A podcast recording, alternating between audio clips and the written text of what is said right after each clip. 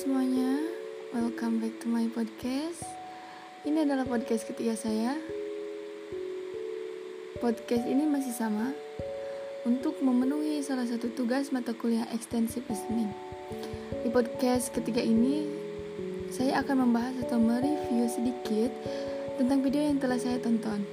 Search video ini saya ambil dari YouTube TED, video yang berjudul What Makes a Good Life, Lessons from the Longest Study on Happiness. Video ini dibuat untuk Lessons for Life. Well, let's get started. I will first talk about vocab journaling.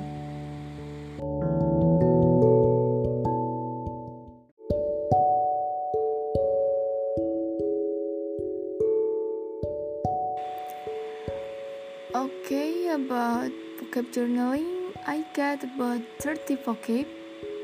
Number 1 is invest, menginvestasikan masuk ke dalam verb.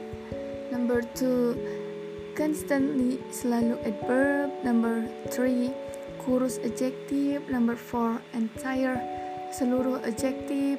Number 5, hindsight, melihat ke belakang. Now, number 6, past, luas adjective. Number 7, tone right, benar adjective. Number 8, tracked, dilacak verb. Number 9, exceedingly, sangat adverb. Number 10, dries, mengering adjective. Number 11, distracted, bingung adjective. Number 12, luck, keberuntungan noun. Number 13, persistence, kegigihan noun. Number 14, sophomores, mahasiswa tahun kedua noun. Number 15, disadvantage, dirugikan adjective. Number 16, tenement, rumah petak noun. Number 17, bricklayers, tukang batu noun. Number 18, schizophrenia noun. Number 19, wildest, paling liar adjective. Number 20, pam, ketenaran noun. Number 21, loneliness, kesendirian noun. Number 22, sooner, lebih cepat adverb. Number 23,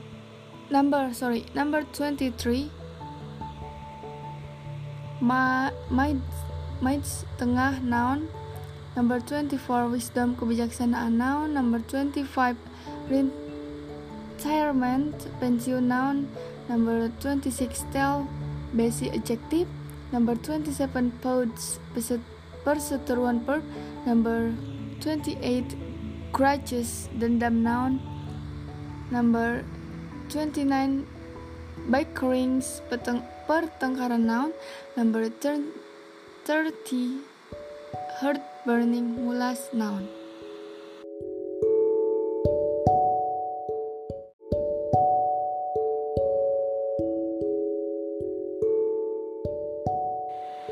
And the second, I will discuss a little about the video summary of What Makes a Good Life. The summary is, there is a recent survey asking young people what is the most important goal in their life, and more than 18% answered their most important goal in life is to be rich, and the other 50% answered that other important life purpose is to be famous. To see what makes other people happy and healthy, the Harvard study that has looked at adult development may be a 75-year study of adult life. Every year they ask about their work, household, health, and of course, without seeing what their life will be like. What lessons have they learned from the tens of thousands of pages of information that have been gathered from their lips? The lessons that have been stated could be of value about wealth, fame, or hard work. The clearest message that has been drawn from this 75-year study is this: good relationships make us happier and healthier. It turns out that people who are more socially connected to family, friends, community are happier, physically healthier, and live longer than people who are not well connected. It turns out being in close relationship with other people when you are in your 18 is good for our health. So people who are in relationships when they feel they can rely on their partners when they need it have strong memories.